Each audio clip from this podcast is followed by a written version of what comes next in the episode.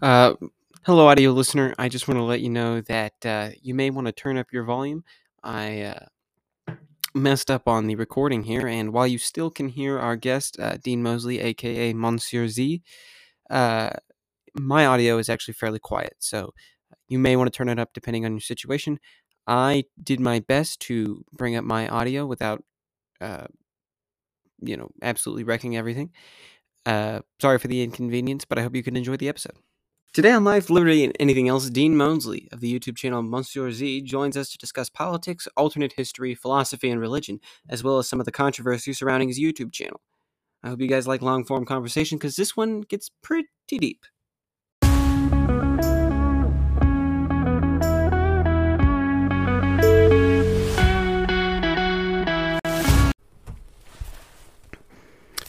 Hello, ladies and gentlemen. Welcome back to Life, Liberty, and Everything Else. Uh, I'm your host, Jonathan Roberts, and uh, I know it's been a, a, long while. I've had some issues with my own scheduling getting this recorded, and so, uh, but we're back, and today we've got a pretty special guest. We're joined by uh, Dean Mosley, aka uh, Mr. Z of uh, the Mr. Z YouTube channel. And uh, Dean, we're glad to have you on the show here today. Well, thank you for having me.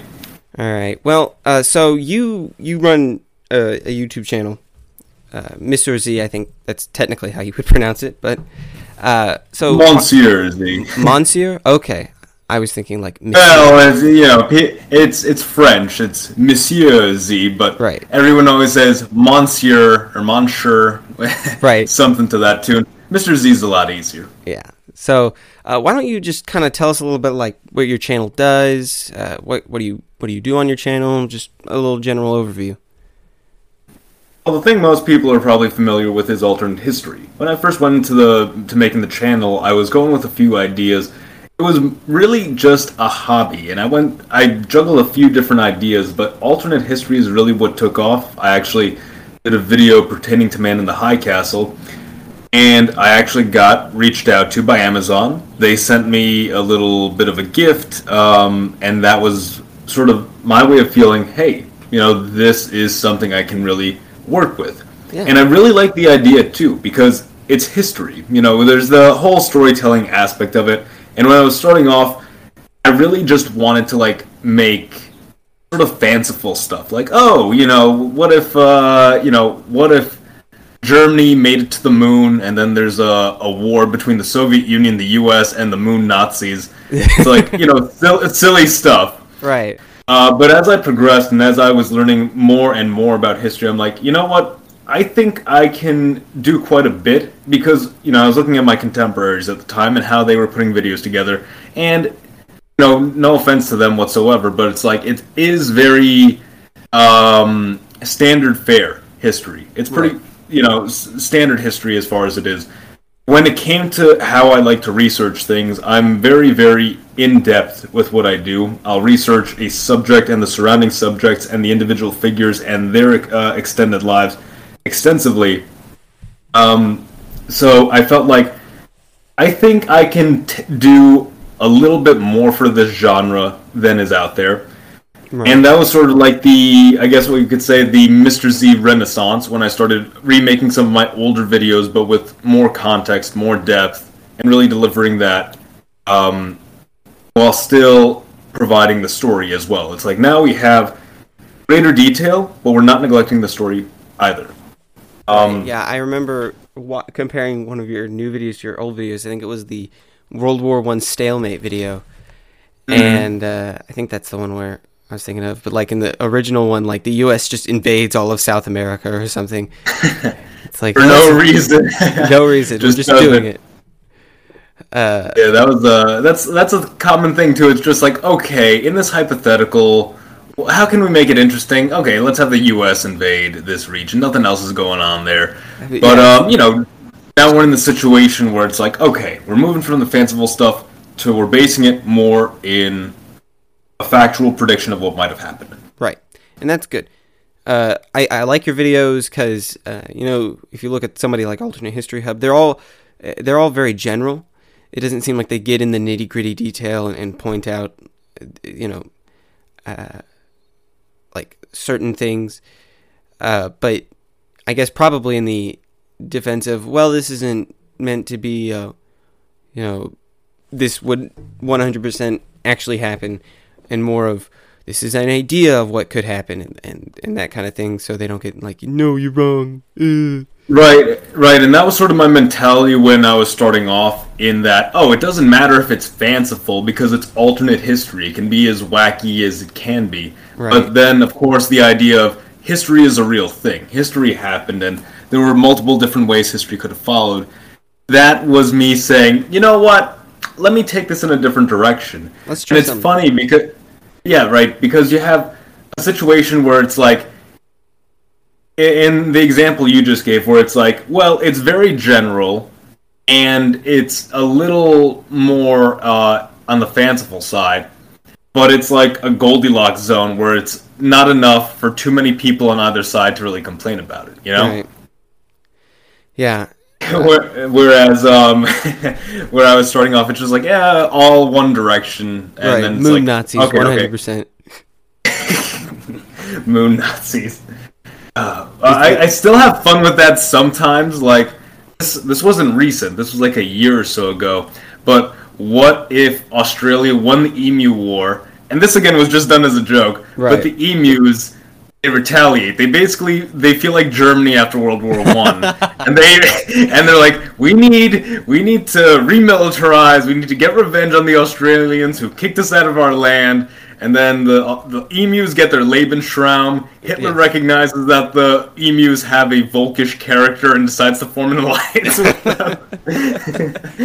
oh, the Greater Emu yeah. Reich. It's. Yeah, the Greater Emu Reich actually gets established with the help of Germany and Japan. uh, that oh, was just Lord. a fun one. Yeah, and I, I feel like probably your um, your Scar Nicholas probably falls into the same category as so that's the interesting thing with Scar Nicholas. Um, it really started off as a meme. You yeah. know, me and my friends were talking about.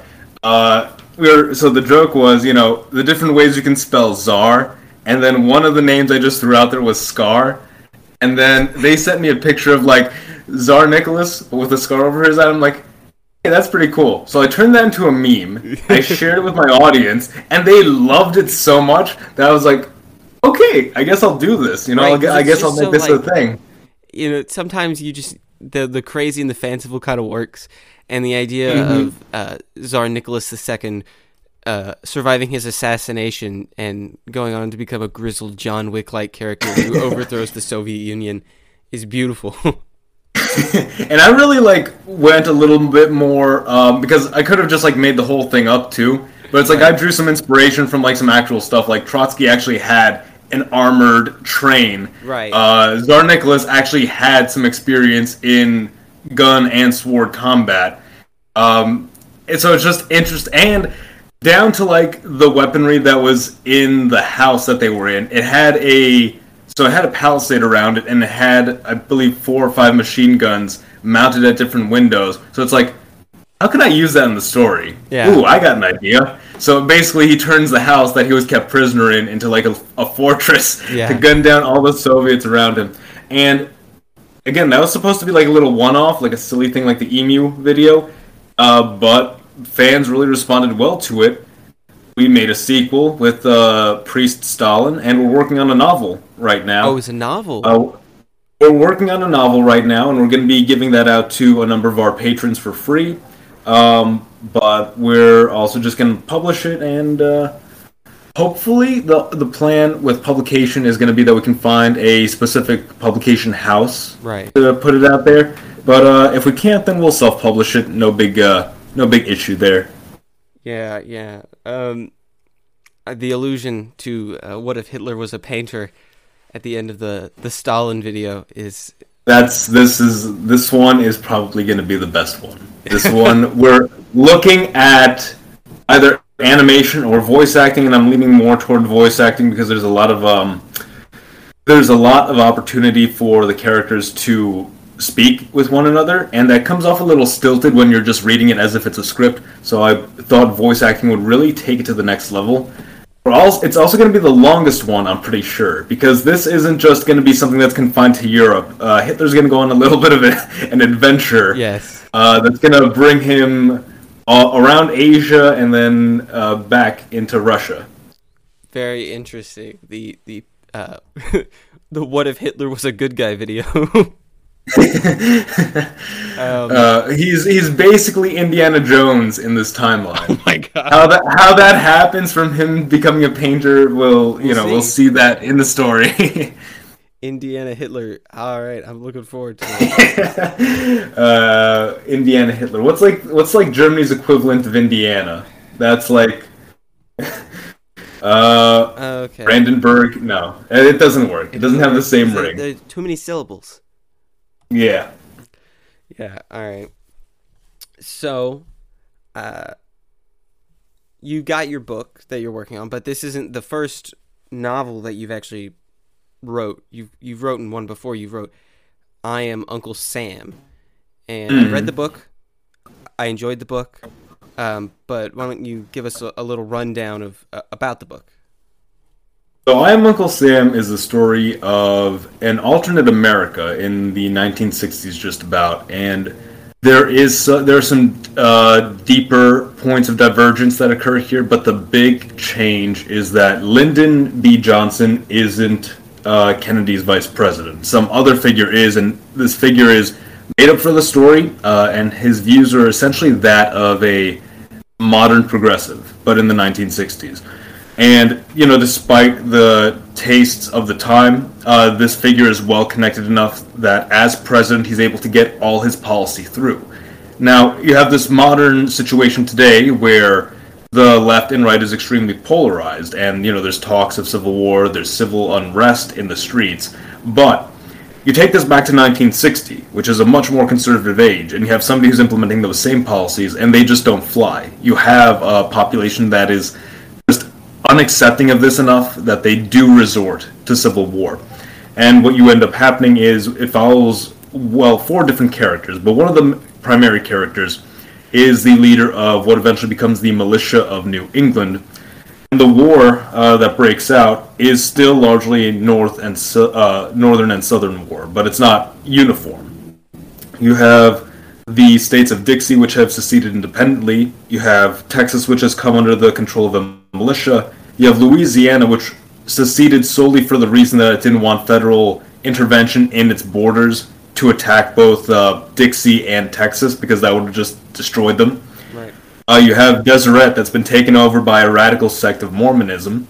And you have California, which has seceded, but is still aligned with the federal government solely because the federal government has been focusing on the southeastern front rather than the western front, and the Californians are coming under threat by these radical Mormons. So California has seceded, but is still aligned with the federal government. And the federal government is is able to maintain its front because it is uh, largely just fighting one front. When New England ultimately secedes, this really turns the tables, and New England and Dixie form an alliance and converge on Washington inevitably. And the story that's sort of like uh, roughly where the story really begins to develop. Gotcha. Yeah, I read the book and it, it felt a lot like what if the U.S. just lost the Cold War in the '60s? In a way, in a way, it is. Uh, we don't see too much of what's going on outside Right. of the uh, U.S., outside of North America, but the Soviets are growing in power. However, something else is that the commander of New England he is uh, sort of setting Britain up as a successor because he recognizes that if the U.S. falls into civil war, the Soviet Union is just going to take over one of the successor states in the U.S., and then eventually the whole of the U.S. will fall to communism. So he wants a buffer against that, and the negotiation he makes is essentially, you know, you give us resources to fight this war against our federal government, and in exchange, we're going to give you a majority of our nuclear weapons. We're going to give you uh, trade preferences. We're going to give you a bunch of our surplus weaponry and whatnot. So Britain is like geared up to become the new superpower, along with like Canada, Australia, uh, pretty much what's what remains of the British Empire at that time. Right. Yeah, and uh, you know, in the book, you've got you got characters from all over. You got the leader of New England, who's a main character. You've got uh, uh, a leader of the militia in Texas. You've got uh, a, kind of a folk hero from from Britain, and Mhm. a I guess I, a Sort of the. Uh, yeah, like an everyman character. Right. Sort of. Yeah, and and all these characters are different. They're all very interesting. Uh, I do got to ask though, how the name Augustus Doctor? That's such a odd name. How did you think of something like that? all the names have uh, some meaning to them. Uh, I mean, I mean, with Del Kirk, you know, quite literally, uh, Kirk is uh, an old Scottish uh, church, particularly, and Del, of course, is sort of like the Latin for of the. His name literally means of the church. Gotcha. Uh, when it came to when it came to Augustus Doctor, I wanted to evoke ideas of this man is the founder of something new, of the, the founder of a new order in America, much like Augustus was the founder of a new order in Rome. Now, the idea of doctor is a little bit more. It's it's more symbolic that America is sick. The America he's coming back to is this very very twisted thing, and he feels this need to repair it. He's also, and this is something you'll see in the very first chapter, he's begrudgingly taking on this role. He doesn't want to be, he doesn't want to be the warrior anymore. He, because he come, he comes back from Vietnam, he feels like war just doesn't quite suit him, right. uh, and he wants to become a farmer. He wants to live a peaceful life, but he can't quite do that. So you have that sort of idea of do no harm, but he doesn't have the privilege to do that. You know, he's he's going through the motions of I want to avoid this as much as possible, and then he's ultimately forced to say, well, the only way to s- solve this is to take an extreme measure, and uh, that's that's really where he winds up. Yeah. Uh, I I bought the book. I bought two copies when I bought it. I bought one for myself and one for my friend. And uh, when I when I gave it to my friend, he was reading it and he looks at me and he goes, "So this one character, he's got some pretty uh, fun ideas here." And I was like, "Yeah." And he goes, "This is going to be a hard one to explain when I have to write for because he he had to write a he had to write journal entries for his class. So he just would, Mhm. they were told to write, write the journal entries over whatever book you're reading at the time. So he's like, so this is a fun one that I have to explain when I'm when I'm writing out my journal entries. Uh, you know, I guess I I've you know there's obvious, especially from like the the wacky Reddit crowd who loves to be your best friend all the time. And uh, Reddit. we'll talk about Reddit later. But uh, Mhm. they they accuse you, I guess, of being this this book being your manifesto, or your your like your great dream, and like that's not necessarily the perspective I get.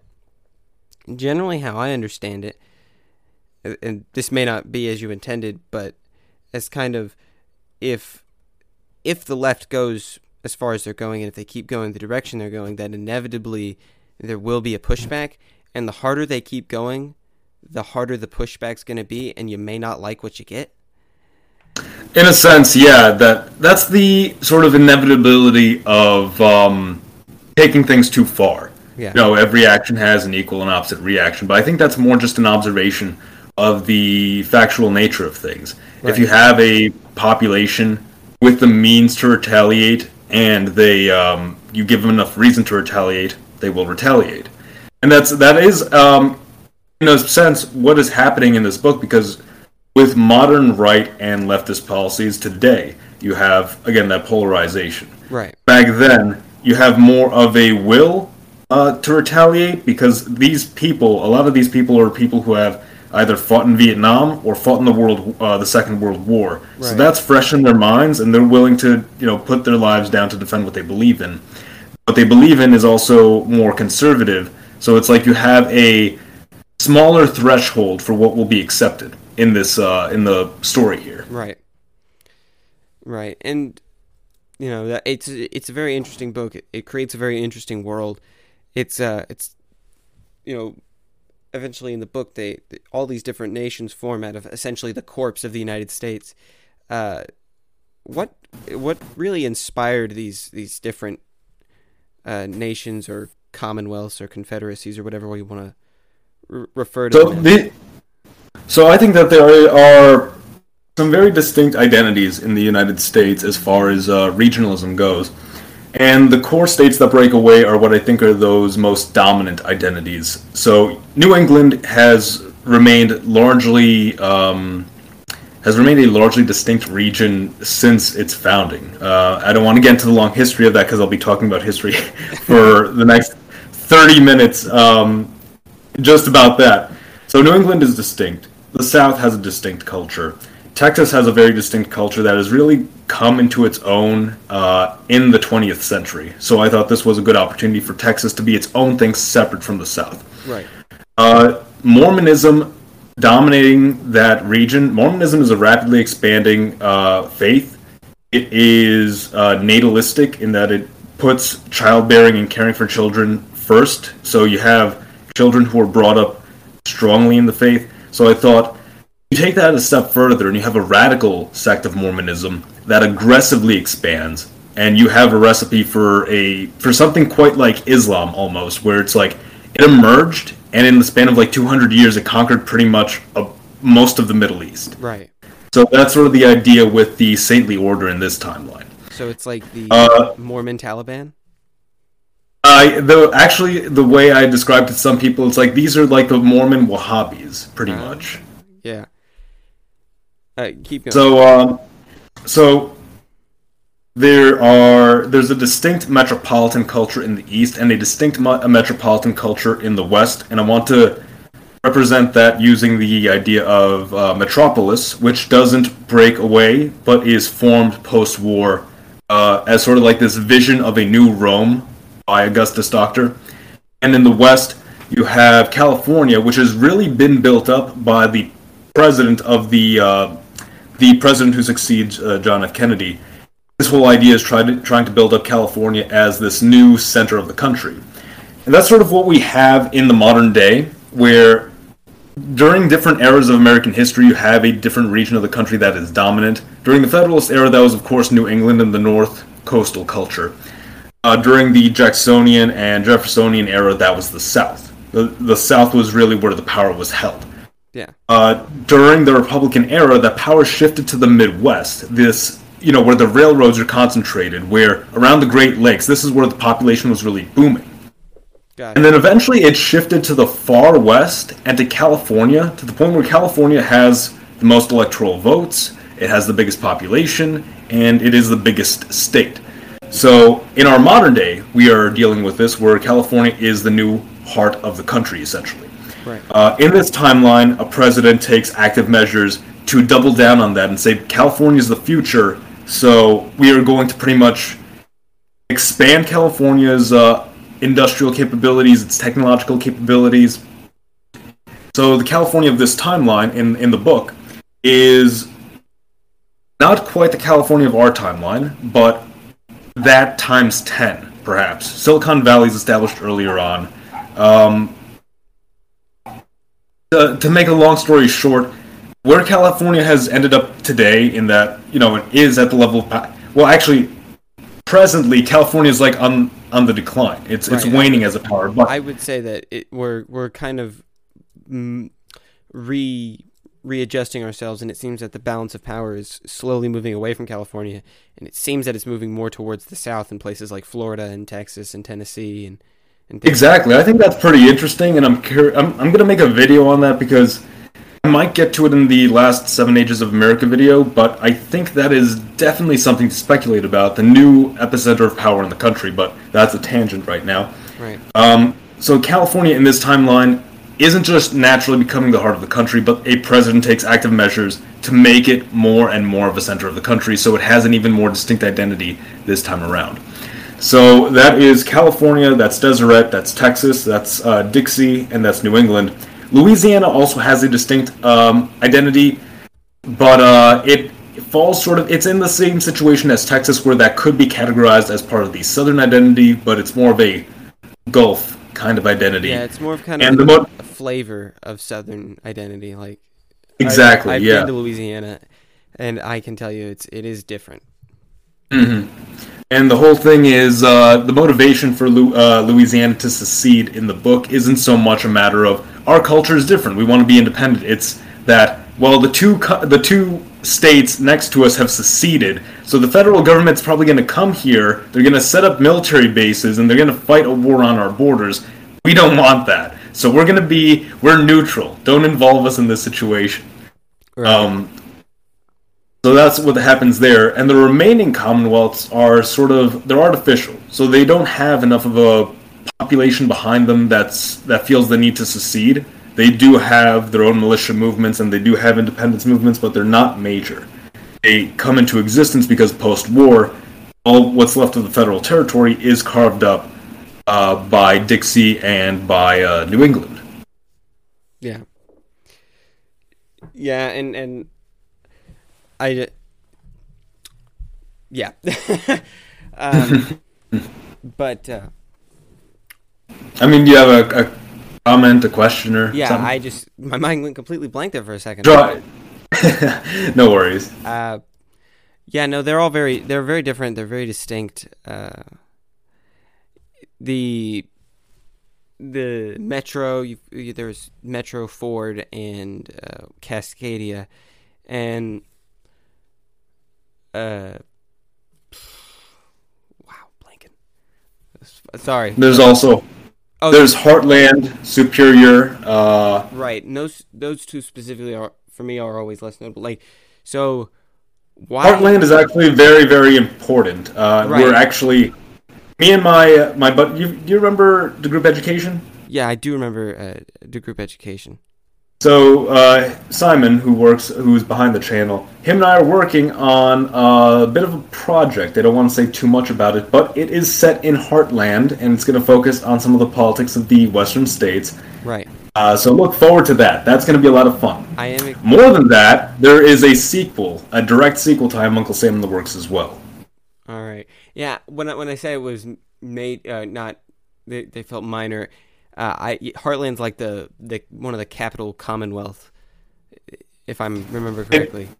It houses the capital of the uh, Commonwealth uh, specifically. Right. So of course, you know each of the Commonwealths have their own capitals, but this is sort of like the Brussels, pretty much, of the of the European Union equivalent. Gotcha. Uh, I just meant that when I think of the other Commonwealths, it, uh, it doesn't. Heartland doesn't necessarily stick out in my mind.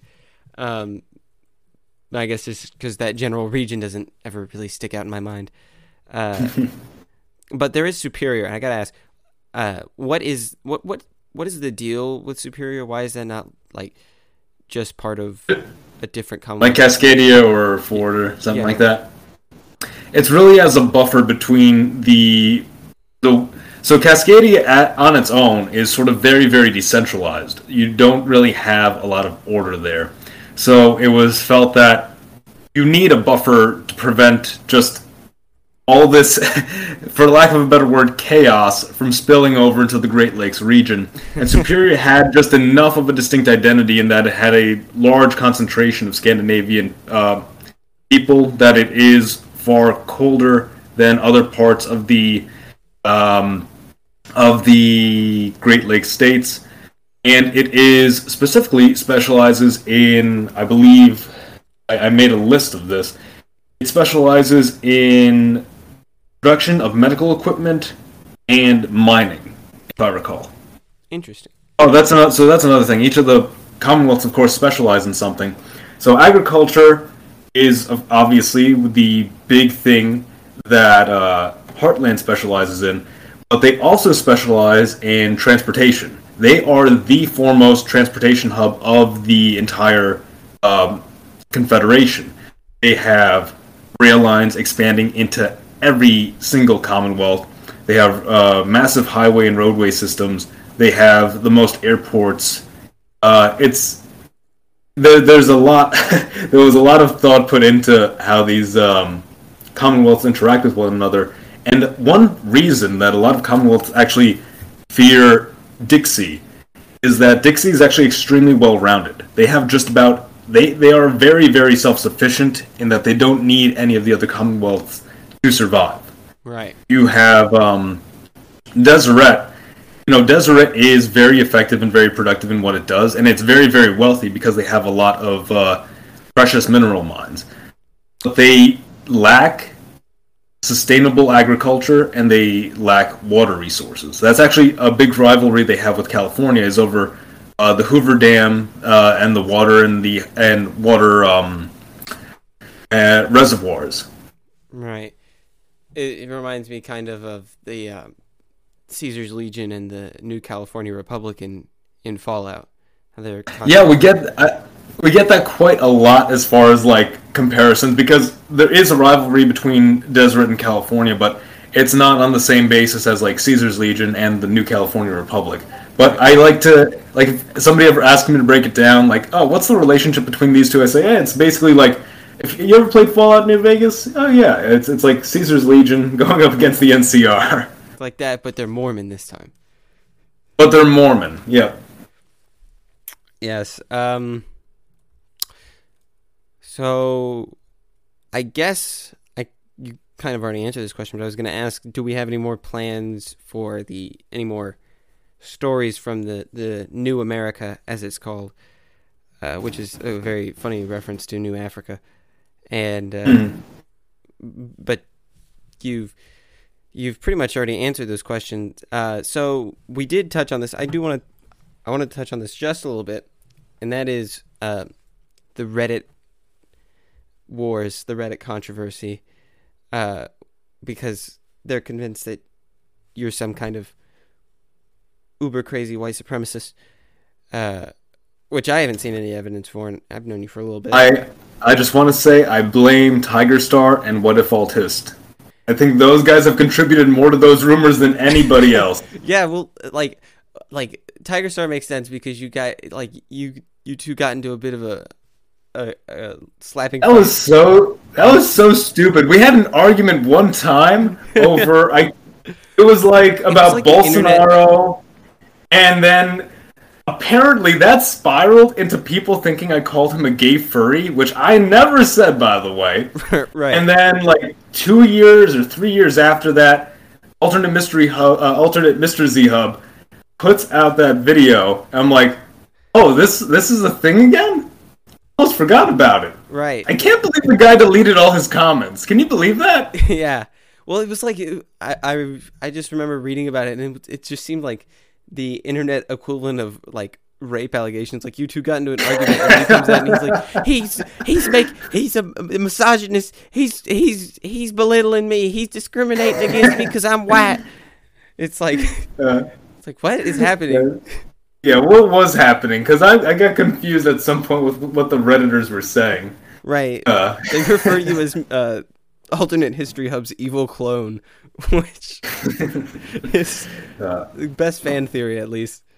Uh, but there's that. Whatifalthist is convinced you're some kind of fascist? Uh, I don't I don't know where that came from. Honestly, I think he's probably been browsing, you know, like I, I think he's probably leaning too much into like his libertarian uh, Right. views to where like anybody right of him is far right.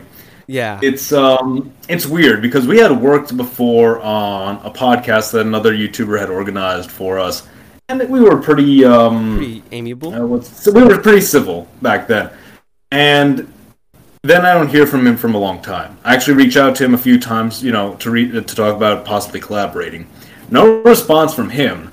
And then eventually I hear that he's been calling me a white nationalist and all that. And I said, "Wh- "Hold on, am I allowed to cuss?" Uh, forget it. It would have been fine in the moment, but it's like when I have to like ask if I need to cuss, it's like no. It's like you know, screw you. You know, like forget forget working with you. It's like Yeah. it's it's an it's uh it's stupid when a YouTuber who you don't speak to, who And you find They- out they they've go calling you a white nationalist. Like, right, as if they know you personally, you know? yeah, I get that. I believe me. I've in my personal life, I've had m- more than my fair share of uh, racism allegations, and uh, all of them were just as ridiculous as the last. Um, I guess the the also the strange claim is that you, and, and their evidence is your Rhodesia video, uh, which I watched, and it didn't seem that bad. which was that you somehow support 1950s segregation. And I'm like, it's like I don't think that's what he was. I Talking mean, about. technically, uh, technically with with Rhodesia, it'd be apartheid. Which right? no, it's that's I'm explaining the situation in Rhodesia and how to bring up that the white citizens of Rhodesia were you know strongly disenfranchised, which they were. Yeah, no, and I think that's believe an at present like there's the people in still South Africa. there's still uh, talks about farm seizures and you know um, violent retaliation against the white settlers as like recompense, Right. as just desserts for colonization. That is horrific. That's monstrous. Yeah, no, that's not good. I'm with you there, buddy. That's Uh, Right, and that's really essentially, um, I guess that's the most that was being argued in that the reason they had the system in place is because they were afraid of being disenfranchised, and if they were being disenfranchised, then they were worried it would what would happen to them is what happened in the other African colonies, like in the Belgian Congo, where you know white people were just massacred after they lost political power. right. So it's like that's not that's not like out of the realm of reason of that's not unreasonable Yeah, for them to have that fear. and it's like, well, this sucks. This sucks that we're in this position. Uh, but Mm. you know, from their perspective, it's like we got to do what we got to do. You know.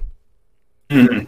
But yeah, no. I they're mean, and Reddit is uh, it's it's hard to have these kind of Reddit arguments with them too. Of intelligence and reason.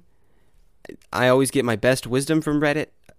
Uh, it's a bastion of, of everything good about humanity.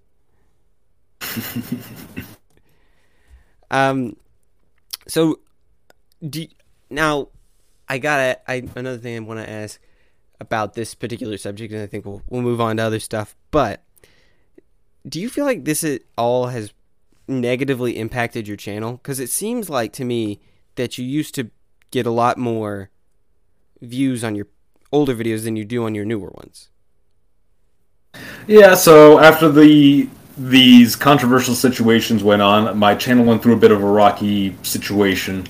Uh, we were hemorrhaging subscribers at one point, and we um, actually got shadow banned in a few different ways. Uh, so our videos were recommended less, and we our videos just weren't shown in Europe at all. Like if you were in certain European countries and you clicked on my video, you'd get a message that said this video is unavailable in your country, which is wild to me. Yeah, it's like what? Um, but it got to the point where it's like, okay, so all these people who are like mass unsubscribing, we even want these people to be our audience? Right. It's like I can't say anything to them that's going to offend them without them like making a huge fuss. Like our community is better without these folks, and frankly, it's like we we have a better community now because of it. But uh, it's a it's just a slightly smaller community. We've missed out probably in terms of growth trends on honestly like maybe 90,000 100,000 subscribers collectively over these years we've been working. But I think the US of Z is str- all the stronger for it as a community. and it seems to me like you, you do seem to be recuperating a little bit. You you your videos seem to be getting uh, more views. Uh, from my perspective, you're the man with the analytics and stuff. So, uh, but every once in a while, you have a video that does pretty well, like your Metropole video, which Mm. that was a very good. I enjoyed that one. Got a lore expansion for that coming out pretty soon. Yeah, I know the uh, the creator of that was telling me about it, and I was pretty. Oh yeah? Yeah, Sweet. yeah. So I'm pretty pumped, and uh, I will be looking forward to that video. Um, so what else? What was my next question? Right. So I do want to get a little, little personal here. So Mhm. you are no, you don't beat around the bush as to what your politics are. You're outspoken, uh, conservative. Everybody knows that who deals with you. Um, but uh, I want to ask what shaped your politics? Like, what made you the conservative that you are? It's a funny situation, honestly, because for the longest time I wasn't really politically aware. I was just sort of socially conservative. Um, so I grew up in uh, Brooklyn, New York, and Brooklyn, New York, people like have this stereotype of it of like, oh, it's a tough place to live. yeah, maybe like 50 or so years ago, but like the majority of people who live in New York these days are sort of well off. You put them in any other state or any other community, and they'd be living very, very comfortably. Uh, but instead, you know, they live in apartments because New York's expensive. Right. I grew up very, very poor in Brooklyn. So life for me in Brooklyn was hard. I lived in a ratty little apartment that was infested with vermin. It was just awful. Uh, so because of that, my upbringing was was harsher, and I was at, in a situation where it's like, well, life isn't really easy. You have to work hard if you want to, you know, make it. And I, it was a, it was tough and annoying. Really, um, so there's this mentality. I guess you, this is sort of like the liberal mentality of you you could live in a nice house. You could have multiple video game consoles. You could have your own bedroom in a two-floor house in a two-bathroom house, and then you have the mentality of I'm poor. It's like I hated hearing that. Like I might go over to a friend's house or an like even an acquaintance or of uh, a friend of a friend, and hear them or their family member talking about how poor they are. It's like you don't know what poor is. Yeah. You live in a beautiful house in a very expensive neighborhood, and look at and you have two cars. Stop that. You have two cars in New York. How do you even park these things? Stop telling me it's you're like, poor. You you're a liar. You're a liar. Right.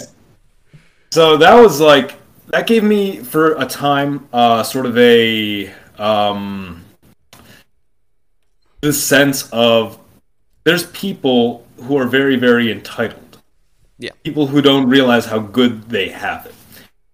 Uh, and that sort of like built in my mind this idea of there, you know, you can give people a lot of, you can't, some people, no matter how much you give them, they won't appreciate it. And there are people in, uh, you know, there are also people in the world who have very, very little, who have the, who don't have enough to, you know, make it through each day. Um, and those are the kind of people who do need help. So I had this mentality uh, that you could say was sort of economically left wing for a while, of like, you know, we should do more for the people. And for the longest time, Andrew Jackson, even like to this day, Andrew Jackson is still my favorite president. His story of he was this, you know, poor frontier boy. He lost his entire family at age 14, and he really had to make it on his own and his whole ideology was more power to the people. We need a stronger leader who represents the people. That really spoke to me, and that led me down to uh, a path of being sort of libertarian.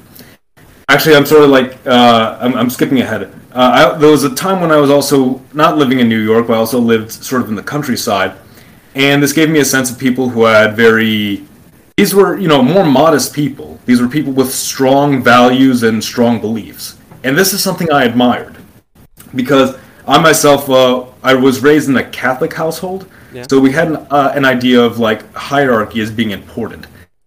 Another thing I hated about um, like a lot of people who were around me is that they called themselves Catholic. You know, they like they walk by the church and they do the sign of the cross, but it's like they didn't practice like the core tenets of Catholicism. So it's like, why are we here? Why are we even in this church if like this means nothing to you? You know, it had me like, it had me in a situation where I was thinking, ideology, you know, dedication, virtue, honor, these, you know, these things like matter. These are things that you should hold yourself to. Um, it's not just a personality to wear or you know like something that's fashionable Damn. And you, that was hard to find in the city. When I moved out to the countryside, this was like this this shaped people's lives, and these people were stronger, healthier, and happier for it. And you know that's sort of built on this idea of mine that you know this is this is what this is what discipline and dedication to a purpose actually gets you.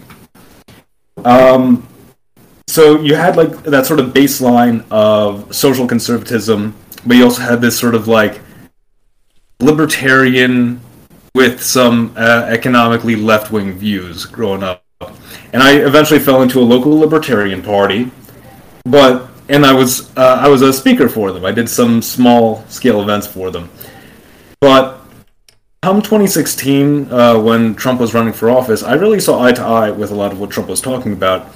And these libertarian guys, not so much. You know, they were yeah. Trump talking about building a wall, and they're like, "Oh no, those immigrants are coming here, and they're doing the jobs that Americans don't want to do. They're doing jobs. It's like if I want to pay, if I want to work for five dollars an hour, I should be able to. It's like that's that's not how it works. You're not taking into account the psychology of how people are today. And you know, you could say that's not their fault. Fine, but it's like we have a culture that like makes people spoiled. And this is also where that mentality of like it, it became um, a situation of these people, you know, who would talk about how poor they are. It's like they can't really help that. This is, you know, we we have a culture that tells them you know, you need to always have better than what your neighbor has. We have a culture that really never tells you that what you have is good enough. We have a culture that's very, very selfish and promotes selfishness in people. And that is that in part derives from a lack of religiosity. That lacks from uh, that comes from a lack of ideology in the country. Really, our ideology as a country is freedom. Do whatever you know makes you feel empowered. You know, makes you feel like you have you can do whatever you want, and that just leads to degeneracy because a lot of people don't have strong wills and they don't have strong desires, and uh, I'm sorry, they don't have strong uh, goals. They don't have strong goals that are guiding them. a lot of people do have strong desires, and oftentimes it's not for the best. Yeah.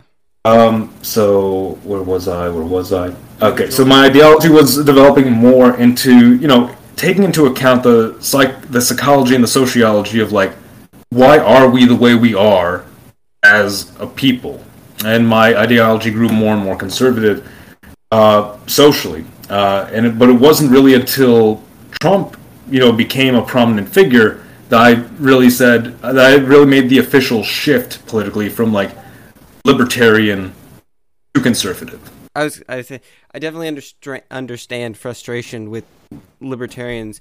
I, I myself kind of, I, I'm a social conservative. I've always been, uh, and, but I guess I think this has to do with probably my my Baptist upbringing.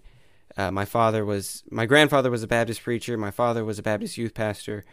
Uh, so I, I grew up in a very distinct home, and I think this is just kind of characteristic of our religion is we don't trust authority. Mm-hmm. Uh, we're we're like anything that they try and do, we generally could probably do better on our own. And well, here's the, there's a an important sociological aspect to Baptist ideology. It's I think that's that's the thing. Um, when it comes to like, let me just backtrack a little bit to the I am Uncle Sam stuff. These you know these different regions are like led by particular ideologies, faiths, creeds, whatever it might be.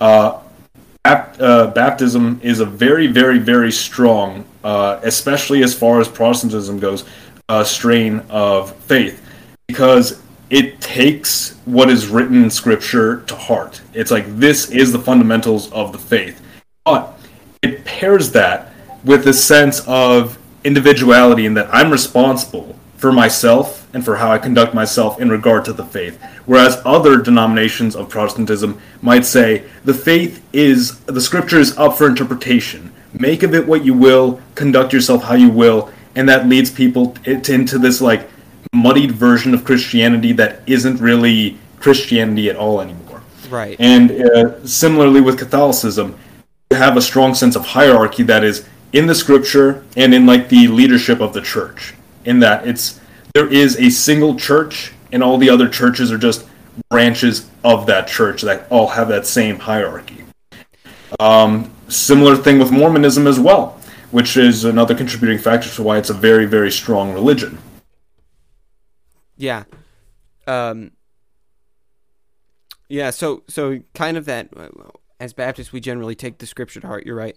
And uh, so I always got frustrated, you know, when I would hear people and they would be like, "Well, actually, that piece of scripture is up for interpretation." I'm like, "Uh, no, it's in the book. It's in the book. right. It says it right there. I can read it to you. That's what it says. That's what we live by." So, um, that's always been a big social influence in my life, and uh, so that that desire for uh, social conservatism, but also that just general individualism that Baptists have, uh, that rugged individualism where it's like, don't tell me what to do.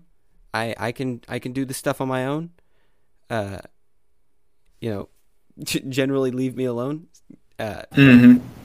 It kind of carries over to my political views of it. I, I feel like people should generally be left alone, and so that you know attracted me to the Libertarian Party. But my problem with the Libertarian Party, as I've explained to my friends, is you know they're very apathetic. Right. They don't like my, feel. My, I'd be sitting there, and this is an example. You know, the the Libertarians would be like, the federal government is too big; it needs to get out of the way. And I'd be like, yeah. And they're like, so let's legalize all the drugs. And I'm like, no. and then you've got, you know, the the conservative, uh, very, I, I don't want to say radical, but very different branch of conservative, like the pop up in the back and they're like, yeah, we should use the power of the government to make everybody Catholic. And I'm like, no. it's like the, the yeah, that's a. I'm of the uh, I'm of the persuasion that we are in a situation where the government is the size of the government is not really something we can debate right now because our enemies have no trouble expanding the government and utilizing the current government powers to their fullest extent. You have somebody who will take the government powers and use them sparingly and it's like the people who are on our side will never ever be able to undo what our enemies are doing because our enemies are doing it at a faster, more extreme pace than we are. It's only if we were to take a more extreme pace and say we need to use the federal government's authority as far as possible, and then once things are like settled in that like we don't have to worry about our enemies undoing what we're doing. Right. And it's like, okay, we can start winding back government power because we've established sort of a culture in the country again. We're not a we're not polarized. You can't have weak government from one side in a polarized society because that weak side is going to lose. That's plainly what it is. Right.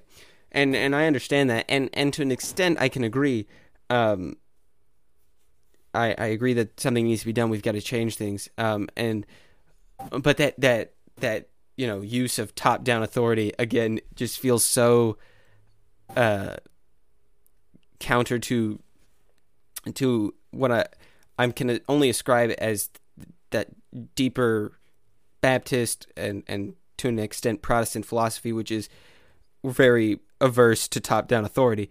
So Mhm.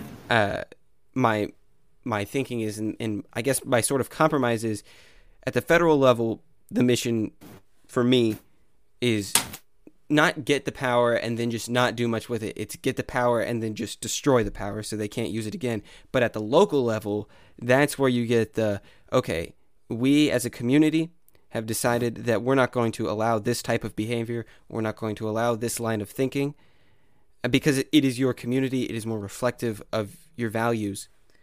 And uh, so if there's some type of injustice, it's a little easier to to change, but it is also they have more authority um, because they're more because they're more local. Um, Mm. now, what state are you from again? I'm from Arkansas. Ah, okay. So it's interesting because you do have sort of the southern mentality, and like I've I've broken down before, is the Right. southern mentality is you know based on Baptist tradition, and it is also based on decentralization. And decentralization also comes from the, those agrarian roots and those Baptist roots. Um, so you guys have a very and again, just dialing back to I am Uncle Sam again. Right. You guys have that strong sense of self-sufficiency, which is very, very effective, and that's really what gave us like Jeffersonianism and Jacksonianism. The idea of like, know, you have a strong president in government, but for the most part, that president doesn't need to use his powers unless you know there's a situation where the country as a whole is, or multiple parts of the country are deviating from the norm. Right. Yeah, I can I can get that. And and uh you know, I've heard the argument when I bring up this idea that we should just we we should do the social change and and big things like that on the locality or at the state level. And I've heard like, well, won't California or whatever be different and uh, my general position is yeah, it's going to be different. Uh, but right now, my main concern is fortifying what we have, so that way, uh, you know, if we have these big, two giant colossal forces, everything can get taken out in, in one fell swoop. So my main concern is let's fortify what we have, and then when that's secure, that's when we launch the assault on on them, and we figure out our game plan then. So that's my main uh, idea. Uh, I'm a big fan of localism.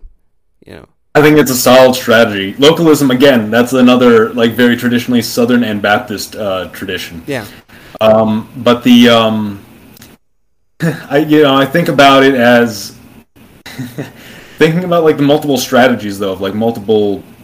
I think, but again, the dominant groups in America, it's like when you brought up like the one guy who wants to use government power to make everyone Catholic. It's like you're not far off in that. It's like a lot of Catholics, a lot of Catholics like Nick Fuentes wouldn't be opposed to that. But that's the Catholic mentality too. That's Right. use government power to its fullest extent to make everyone uniform. Yeah. Um, and that's why the Catholics are sort of like growing in uh, strength and like is sort of dominating this like new political generation. I think as far as like Baptists go, if you guys don't like get your spread of localization as an ideology, I think sort of a secession of Baptist America as an independent entity is probably inevitable. Because you have these other forces that are like, well, we want to increase federal power, be it for uh, increasing uniformity in the country toward like a right wing identity, or you want this left wing ideology that wants to impose this uniform um, doctrine upon everybody. right. So it's like you have a situation where the with the Baptist. I, I can't even say the South because there are some northern states as well that have uh, Baptist majorities, or at least Baptist pluralities. I, we gonna um, get the these- Baptist America inevitable video? I think I will do that now. Yep. Yes, let's go. You Uh. Yeah, I think that's uh, you know that is a solid situation. Um, and let, let's talk about the Mormons briefly too, because it's like the Mormons, their whole philosophy is just sort of like endure. They know that they can't really be corrupted to the same extent that Baptists might be corrupted by ideology, because Baptists have that. Um, Right. Of course, they have the strong doctrine, but they also have the whole um, I guess we we refer to it self-sufficiency thing. we refer to it as individual soul liberty. Where basically, uh, it's not up to anyone else as to how you pursue God, as long as you meet the core tenets. There's no Mhm. set way of you pursuing that. Now there are recommendations, obviously, but uh, there's no oh, there's no like we don't have a pope or whatever that tells us, you know, this is how you're supposed to. This is the nitty gritty of how you worship God. It's it's there's the very there's there's like basically bullet points, and then it's like these are the set things. These are the set things. You know, the Bible is the word of God. Uh, no wor- no word is left there unintentionally. Everything is uh, has a purpose. It's all set in stone. And then there's, you know, the idea you need a church. You got to go to church, and then on and on and on. Uh, but other than that, the way you conduct yourself, as long as it is in line with the scripture, it is completely up to you. Mm-hmm. And that's as a strategy, that is something that gives you geniuses. If you have something like Catholicism, where everything is very stifled, everything is by the book and conducted by a hierarchy, you have uniformity and you have order and you have structure, geniuses can only come from within the church. Because if you have somebody who is a genius who deviates from the norm, the church can suppress that through, s- say, Right. an inquisition or something. You have a situation where it's like, we encourage you to find your best self, really, but within the tenets of the faith. And that allows for you to have people who will deviate from the faith slightly, but still adhere to its core tenets. Yeah. And this allows for geniuses to really thrive and create improvements for Baptist civilization. Yeah. Mormonism has, but the only thing is that also leaves you vulnerable for those people who do deviate. If somebody deviates toward something like, you know, far leftism, Right. Think there isn't much of a protection other than the core tenants and maybe the community saying, we'll ostracize you for this. We don't accept what you're doing. But, you know, there's no like direct threat of like you are you know you're at risk of being persecuted for this. Right. I guess our one our our achilles heel is we don't have that uh i guess re- repercussion if you start going absolutely wild and crazy. And i guess that i think that's a discussion that in the baptist community that we probably need to have. Uh i'm i'm more okay with more uh I don't want to say persecution, but uh, ostracism, ostracism, and all of that on the local level. Because again, they they are your they are your peers. They they want they're your kin. These are these are your people. They're not, you have they're not doing something out most of the time. If if they are good-hearted people, they're not in. Uh, they're not doing this to you because they they hate you or because they think that you're uh, inferior or because you are inherently evil or whatever. They're doing this because they feel like that is what's best for the community. And they're not mm-hmm. trying to use top down authority from somewhere in, say, Washington to do this to you. They're going to do it to them. They're going to try and fix it themselves. Uh, and, and that's another aspect of uh, baptism. You have so much strength at the local level. You're very inward facing, but you're not um, right. expansionist, really. You can't enforce this in a community where there's a minority of Baptists. You can't even do this in a community where there is only a plurality of Baptists. If you have a community that's ma- very, you know, majority Baptist, uh, then ostracism works because it's like everybody in the community now says, we don't accept what you're doing. You know, I, I don't look at you the same way. I don't look at you kindly. I wish for you to be back on the straight and narrow path. You, that's not enforceable if you have, you know, at least um, a few people who are going to be like, oh, no, no, don't worry. You know, if you need this, you come to me. You know, we, I don't like those guys anyway. I'll encourage you. I'll enable your lifestyle. Right. If you have too many enablers in that society, then ostracism doesn't work. Yeah, and and that's actually a downward spiral too, because then you have uh, sort of a perpetuation of that. You can have more and more people going against the norm, and that weakens uh, Baptist uh, hold in an area. Yeah, I think that there's definitely, you know, uh, that that is our that is our like I said, it's our Achilles heel, and we got to figure out how are we going to deal with that.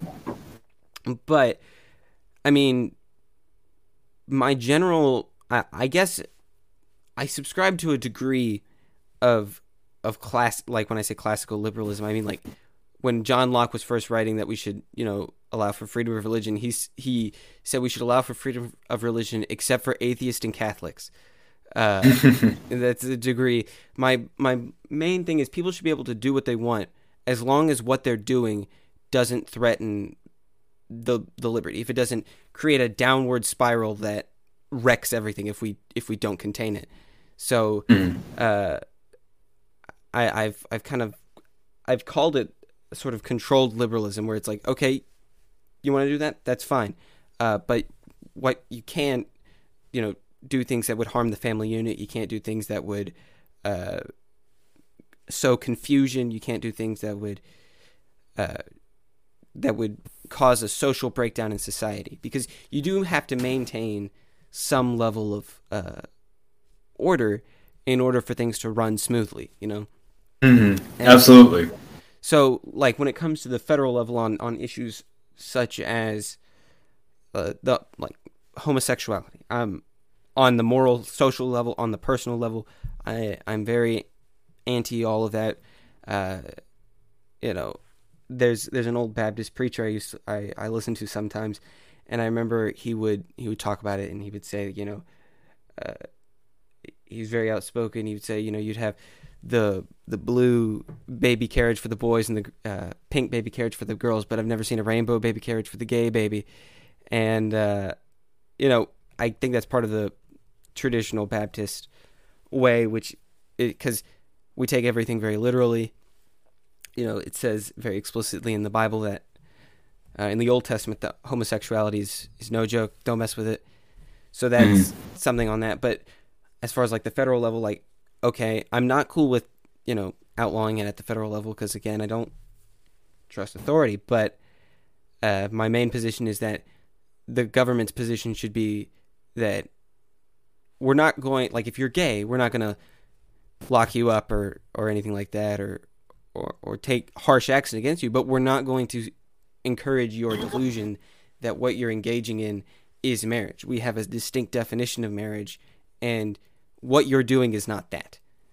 Mm-hmm. You know, it's it's all about not necessarily uh, direct action against, but not direct action in favor for. You know. Mm-hmm. Again, it is that in a way ostracism. Yeah. That whole It, we as the community do not encourage this, but that only has um, yeah.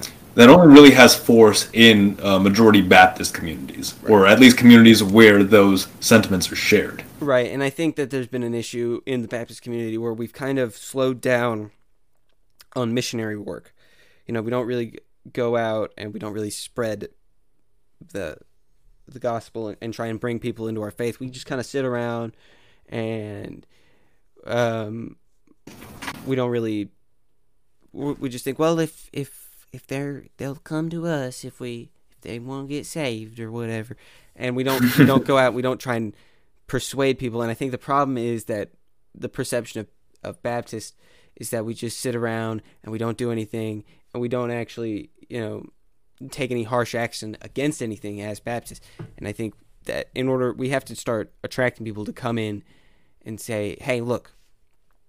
First, our our primary concern is you accept salvation and you know general Christian things, but also that we do have a purpose here as being Baptist, and you have a, uh, we have ways we do things, and these other ways they're not as good.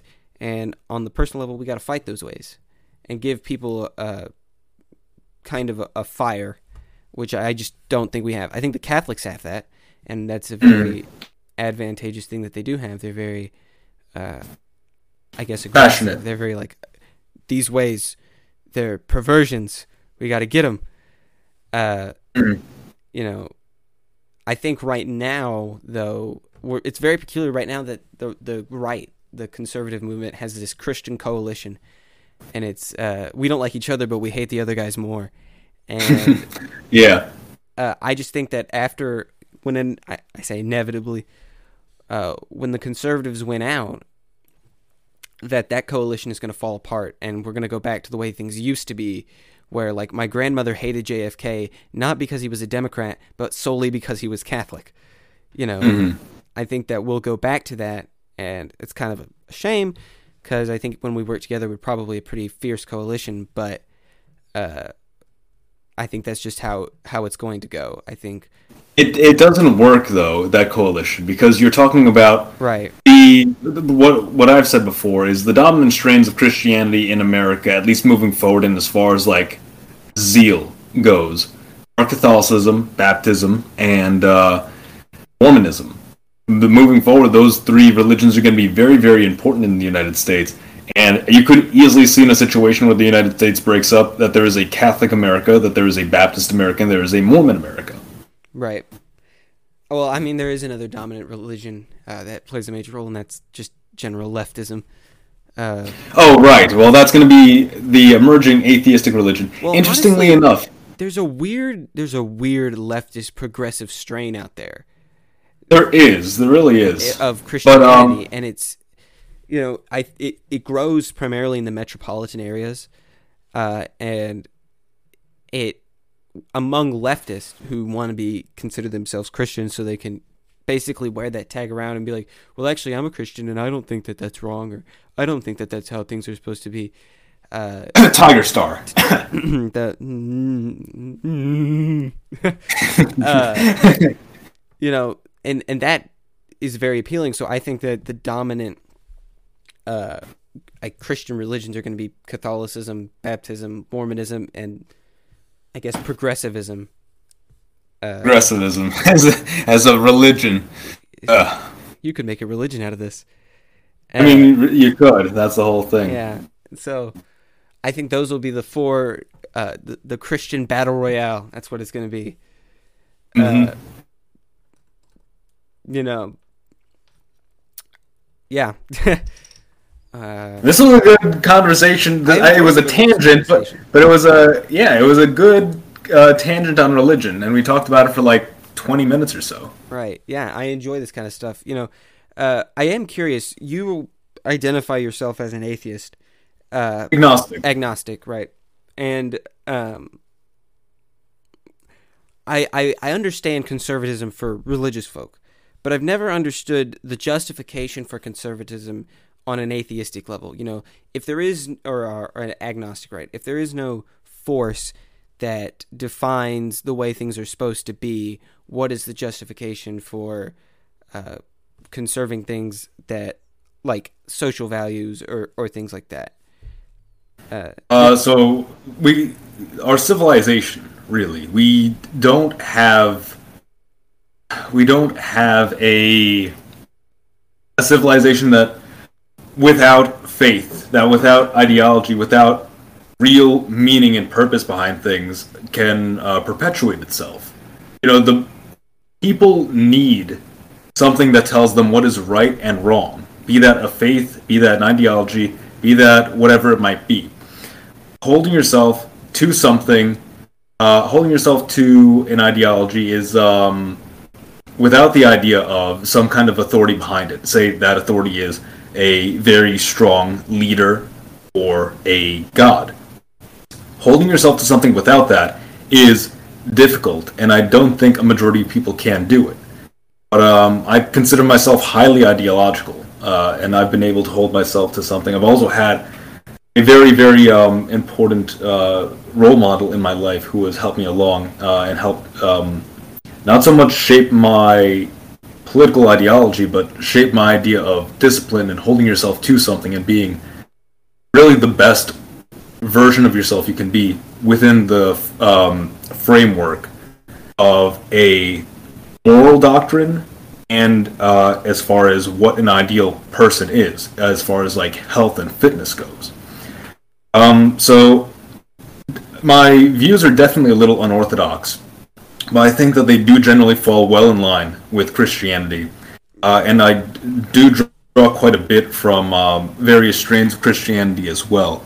I, of course, I was raised Catholic, and the, those views of hierarchy are with me, but um, the ideals of the Baptist self-sufficiency that really stuck with me as well because uh, I was always told before you can hope to be somebody that other people can rely on, before you try to help others, before you try to change anything, it's like make sure you can take care of yourself.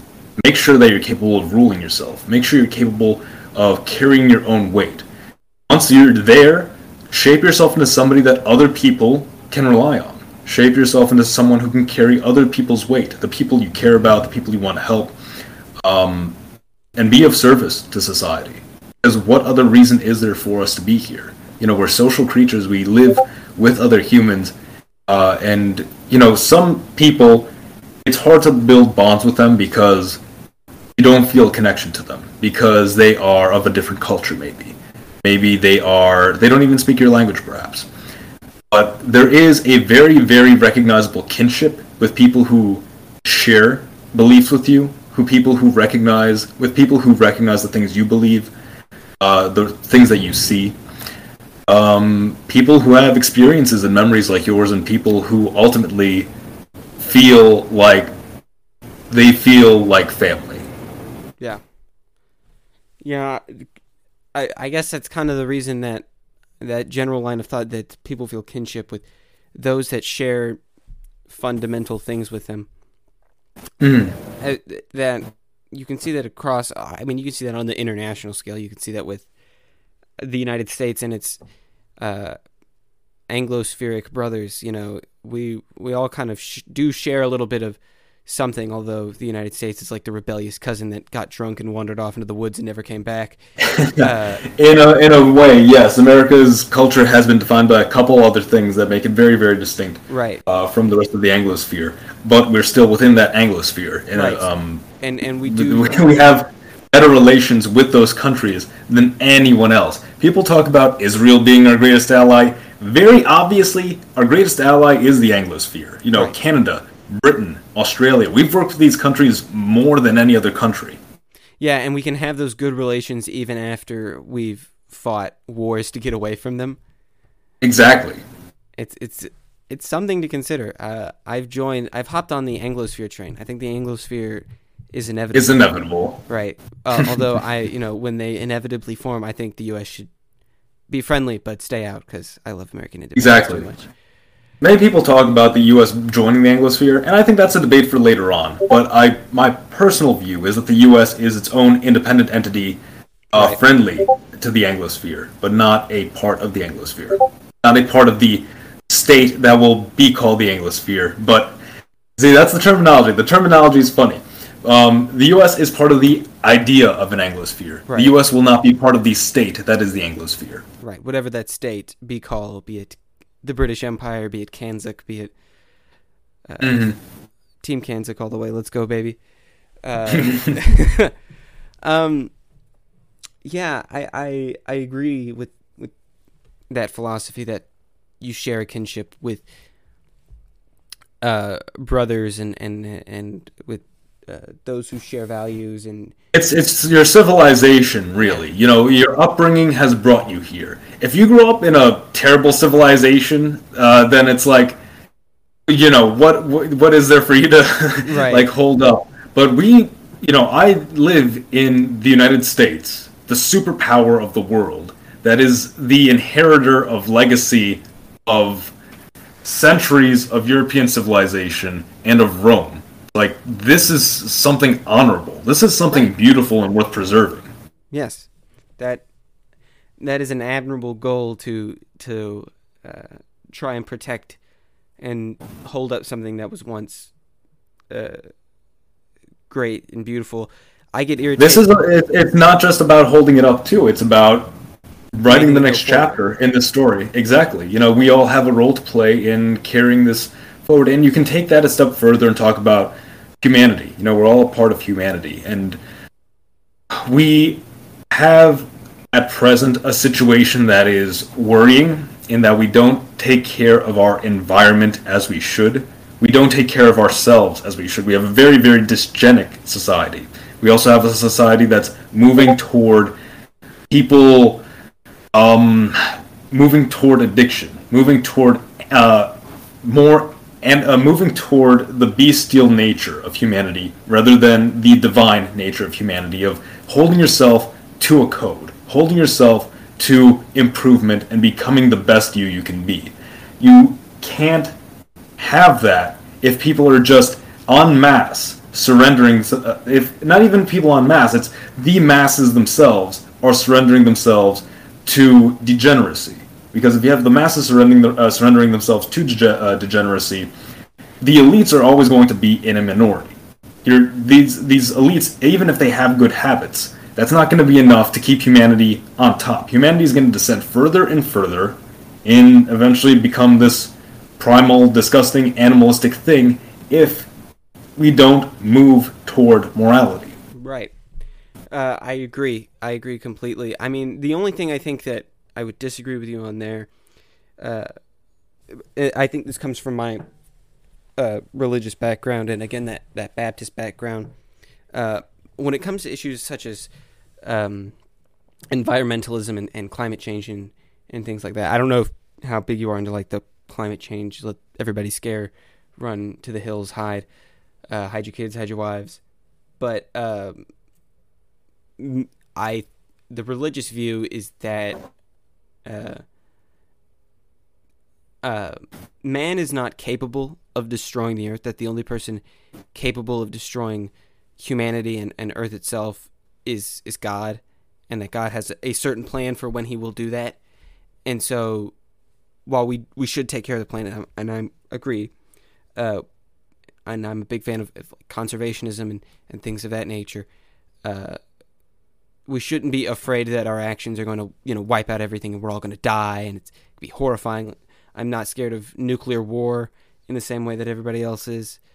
Uh, Well, isn't it written in scripture that we're the caretakers of the world that God's created? right, yes. And and again, I, I do believe we should take care of the world, but my, my motivation for taking care of the world is not that if we don't take care of the world, we're all going to die and everything's going to be horrible. So we've got to, you know, wreck everything in order to save the planet like it's some kind of religion or something. we've got to eat dogs. Right, that's that's the extreme of it. But I'm talking about recognizing that if you do not uh, play an active role in you know caring for the environment, because we are in a situation where we actively cause damage to the world by we, we produce excess waste and we produce unnatural waste. It's not just a matter of like, oh well, this can turn into compost and the environment can use it. It's like the environment can't really use plastic for anything. You know, that's uh, sort of an aberration uh, as it I is.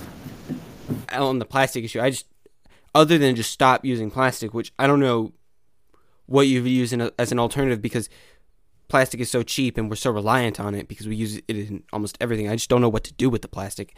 I mean, for years we gave it to the Chinese and they're like, "Yes, we know how to use your plastic," and then we gave it to them and they're like, "They're like, haha, loser! We throw it into the sea."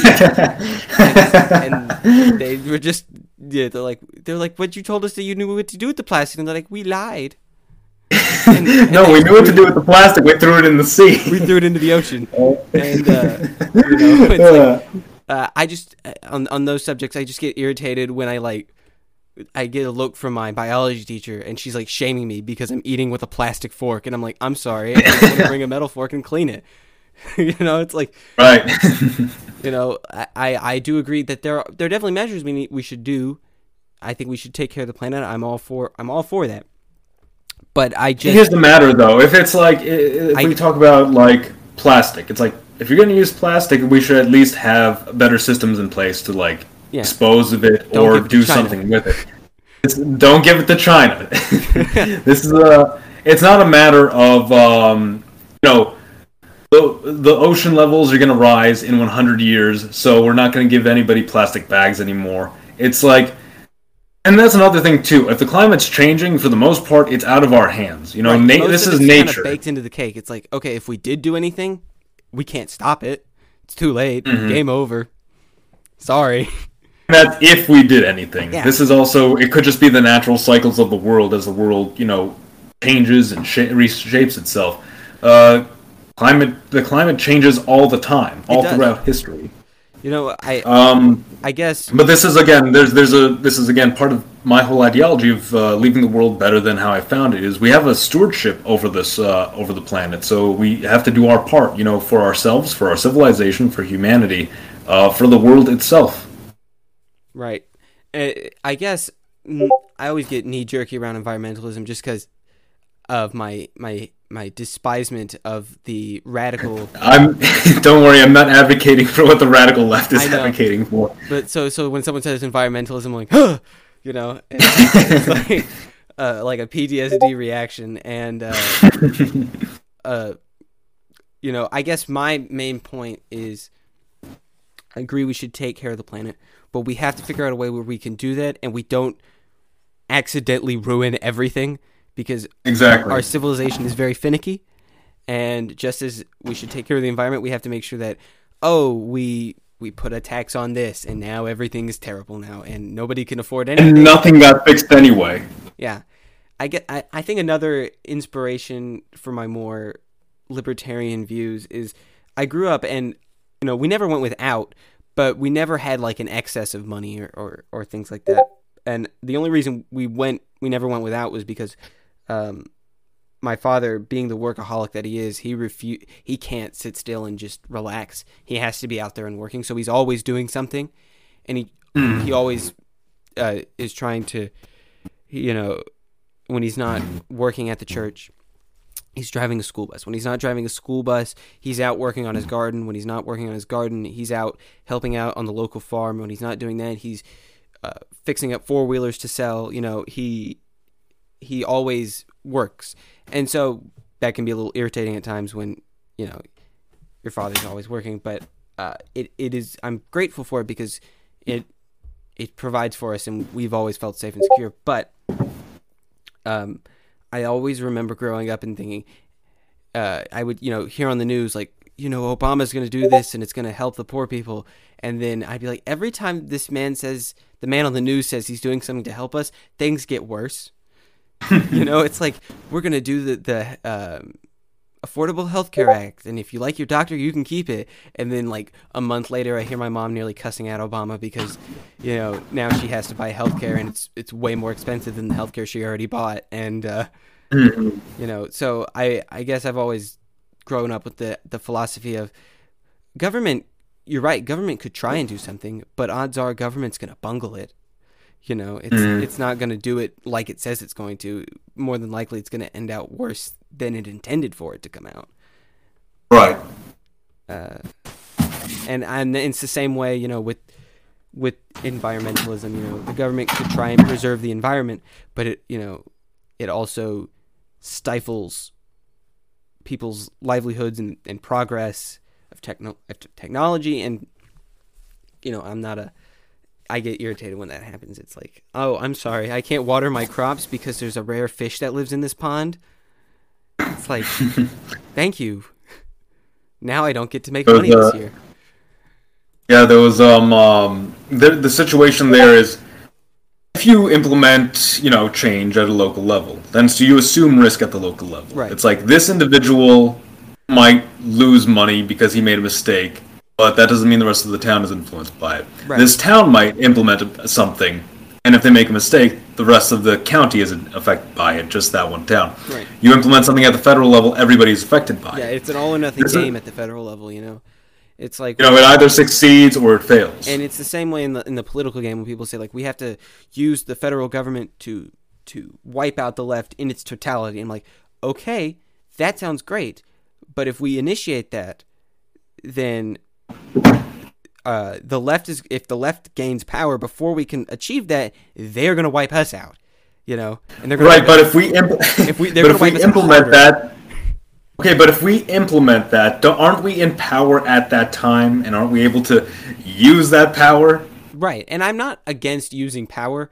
I'm just like, we have to think carefully when we use this. You know, it's not just something like a club to wield willy nilly. It's like, okay, what are the repercussions if we use it?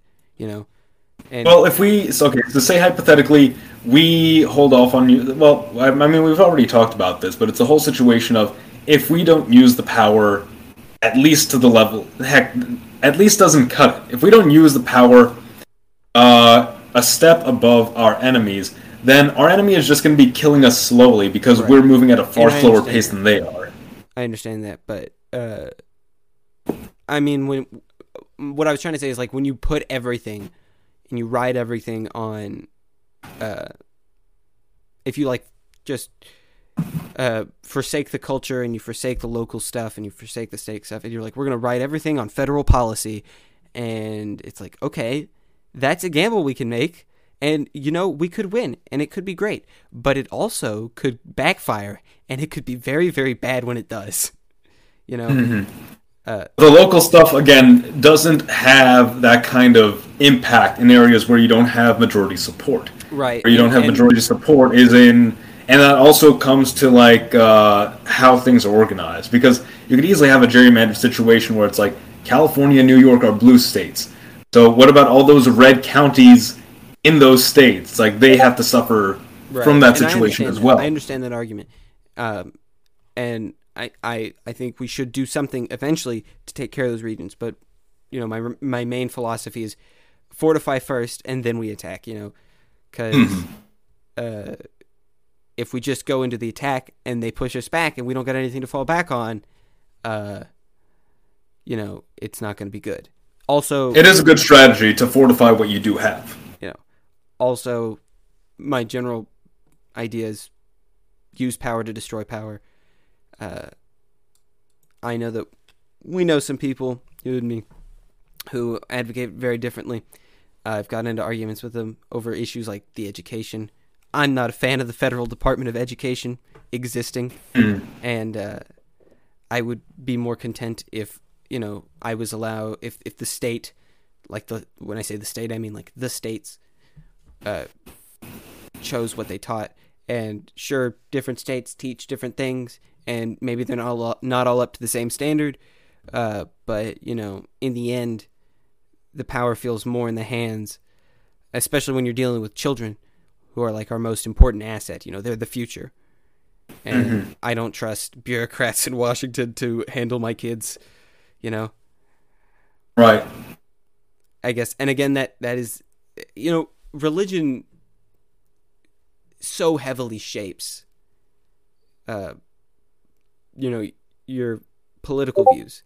I had a friend, and he was just a radical leftist, but we were very similar in personality, the way we acted, our general demeanor. We were very similar people, even in our interest. But I, I, so I, I sat down and I just kept trying to think, like, why are we so different? And the only, the fundamental difference that I found between us was that I was a staunch Baptist and he was a staunch atheist. And that mm. Fundamental philosophical difference of is there a higher power or is there not shaped everything else, you know.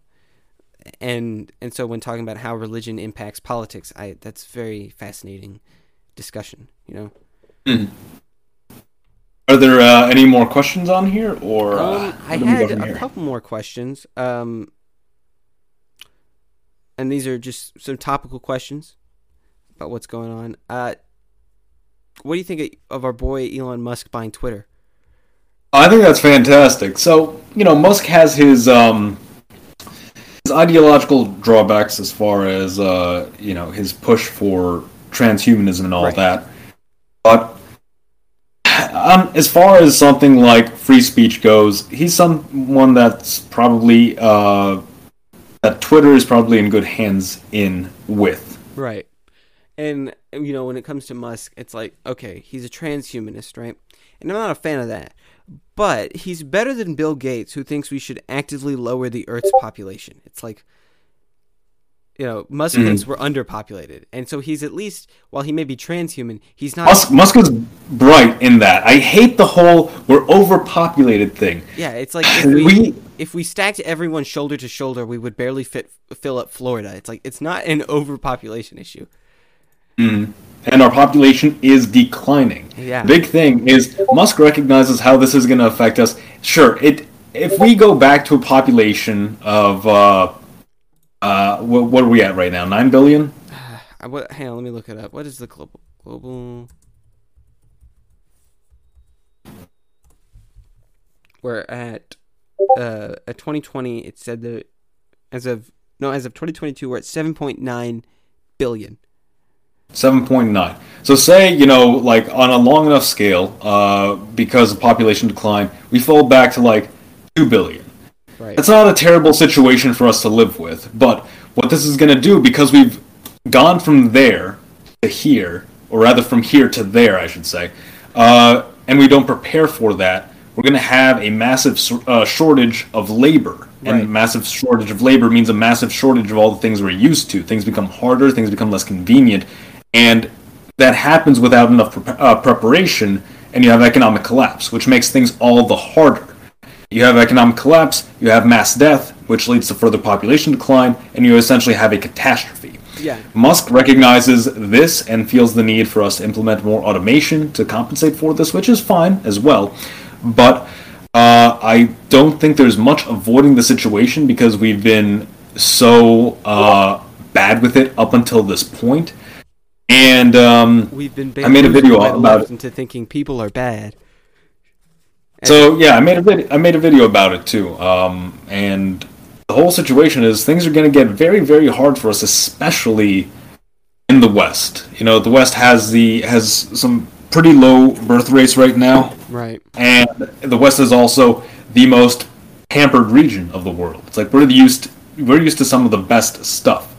So if we don't have stuff to, if we don't have the, um, I guess the cushion to like protect us when this all comes crashing down.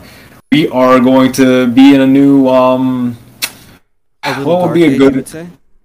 A little dark age. Yes, there you go. Cue the music. Yeah. Um I think I think honestly, I think that cushion is is slowly going away, especially as you know, ever since World War II we've been living in this prosperity, right? Mm-hmm. But ever since the uh the end of the Cold War, we've been living in significant prosperity, you know? Um, with globalism and, and, and yet we're more depressed than ever. Yes, I Why agree. is that? Uh, and I think that's because but, we've lost. You know, we, we've we've put all of our. I think um, Ben Shapiro wrote a book on this, and I don't know. I doubt you're a huge fan of him, but it's a pretty good book. It's called The Right Side of History, and basically the whole book uh, break, ask a question like, okay, things are better than ever before, so why is everybody so depressed? Why are we ready to kill each other? You know, and uh, it basically just goes through um, and and follows the trail of Western thought, you know, the, that led to our prosperity and our happiness, uh, and traces it to its pinnacle, and then finds the root of the problems that led us have led us into where we are now, where we're all depressed and ready to kill each other, and nobody's having kids, and everything sucks and it's horrible, and all that stuff. It's a very good book. It's pretty short as far as books go, uh, but I would recommend that to you. It's it's one of my favorite books. I've read it multiple times. Uh, well, could you give, could you give me a general synopsis of? Okay, so uh, basically, of- his thesis is in the book is that um, Western civilization is built on two pillars, which he refers to as Athens and Jerusalem. And uh, Athens represents reason, right? And and the West is very reason based. Uh, I think you can agree. Um, Mm. and then the um, Jerusalem represents kind of that uh, religiosity, that uh, underlying moral truths, those uh, things of that nature, the stuff that maybe we can't fully rationalize, uh, rationalize them, but we just know that they're good, right? And he Mhm. traces that to um, originally uh, Jewish thought and then later Christian thought. Um, but uh, he he basically says that you know, Athens and Jerusalem are basically two I don't want to say opposing forces, but they don't they're they're kind of opposing forces. Um, and when you have in that civilizations truly prosper when both of them are in synchronicity, when they both weigh each other out. You know, if you go too far into the reason and the rationalism, you'll fi- you'll find yourself in the horrors of communism and uh, and and the worst catastrophes of the first uh, of the 20th century. Uh, but if you go too far into the reason or the uh, Jerusalem and revelation and religion and and things of that, you find yourself in you know the Middle East or in when uh, you know in the worst parts of of Western religious culture. You know when we're tearing each other apart because we believe slightly different things from each other. You know, or we're so committed to religious principles that we stifle progress and, and things of that nature. And so basically, That's yeah, it goes back to the idea of the uh, self-sufficient enough to have to allow for genius, but uh, Right. also moral enough to you know have foundations. Right. He basically says that um, that one of the things he says is that uh, the best, one of the most important lines of dialogue or or lines of literature ever written is in the Bible when it says that man is made in the image of God, and which means that man is important, that the human has some that the, the human person has some type of value because they're made in the image of God, that they're not just widgets in a machine, you know. Uh, I mean, the book explains it better than I ever could.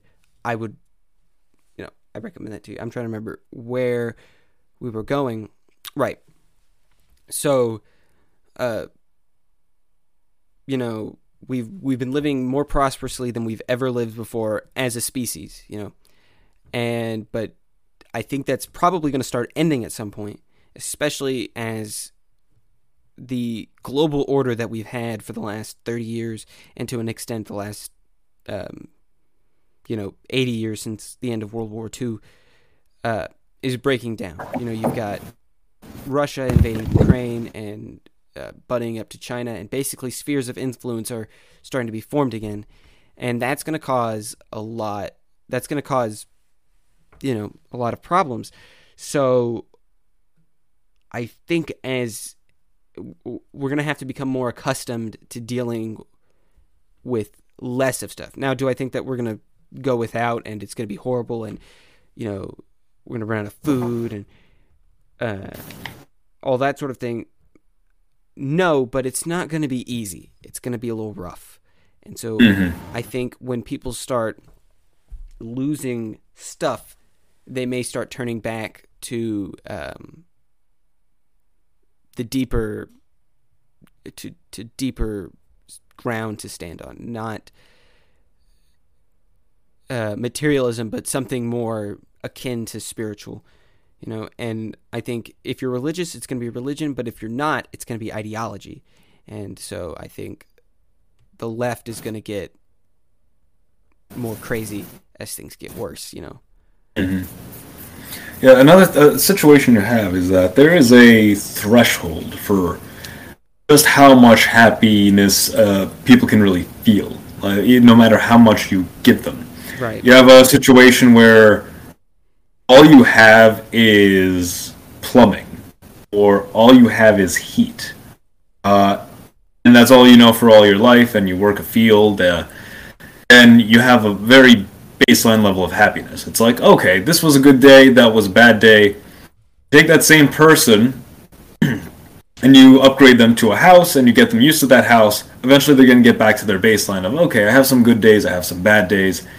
They might be grateful that they don't live in a hut anymore, but it's like their their happiness isn't increased tremendously. In fact, their happiness goes back to about the same level. There was a study about this, where you really we we just keep falling back to a baseline consistently. Right. And I think that's really symbolic of the idea that we do need to return to something a little bit more simple because if you keep advancing and advancing and advancing, human life becomes harder to sustain for less uh, of a re- uh, less of a positive result, really, because you you have the same outcome of like how people feel. You have probably the same level of productivity, if not less productivity, because now people have distractions as they're seeking continued pleasure. Because they get their you know they have their baseline, they have maybe you know an up or a down in their day, and they're like. I want to feel good again, and they can't because all you really get is like little hits of dopamine Right. from like an internet game, from a video, from whatever it might be. But ultimately, you're going to go back to that baseline, and because that baseline isn't the highs that you're used to, because we have a very, very saturated world now. So it's like we can get you to very high highs now, but when you go back to your baseline, you feel depressed now, Yeah. which isn't helping anybody. Um, so it's like if you have people like get used to working um, you know, frankly, I think one of the most enriching and one of the most satisfying things is getting a modest or satisfactory result for a long period of work that you, you know, you don't hate. That Right. you can at least do. If it's like in a field, if it's going for a run, if it's a good workout, whatever it might be, and then you see your results and they're good. It's like That is yeah, I was very, very this- satisfying. I was thinking about this the other day. You know, I went outside because my my brother was out in the field and he was doing something, and uh, you know, dinner was ready, so I was calling him in to come eat. But I was sitting out there, and we had mowed the lawn that day, Mm. and you know, he had ride, rode around on the riding mower. I had gone around with the weed eater and, and you know, trimmed up the yard and stuff. I was thinking, I was like, you know, there's nothing more satisfying than a, a nicely mowed lawn. You know, seeing all that grass. You know, Basically, a job well done. yeah, really, not not all chaotic and you know weeds springing up everywhere, but you uh, brought order to a natural environment. Right. Isn't that something? Like that. That is what humanity is. You know, man manipulating the environment to suit his needs, but also maintaining and caring for it as a steward of the environment. Really. right. Like I think that man is a flawed, but when at its best, it's a fundamentally good thing, and when it's at its worst, when it gives into uh, chaos and uh, when it gives into its just whatever it is, do it. If it makes you feel good, do it. It Mhm. it's That, that's what I talk destructive about. force on the planet. That's what I mean when I talk about like man pursuing the divine, not to be exactly like God or to become a god, but Right. you know to be better, to Right. strive for what like not to be What is God, the but to I, I, like that's the Christian thing. It's like we don't want to be like we don't want to be Christ, but we want to be like Christ because Christ is good. Mm-hmm. Christ is something to uh, aspire to. exactly.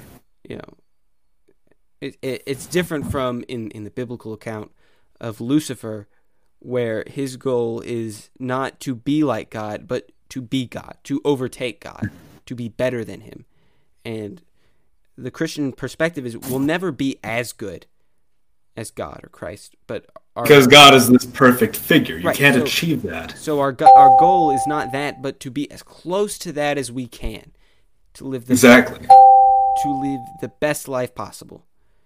Mm-hmm. And um, I mean, when you have a population that is committed to that, you know, you have your civilization, and, and you don't have this overbearing force on top of them that stifles them in what they do. They can they can achieve great things. You know, uh, they can.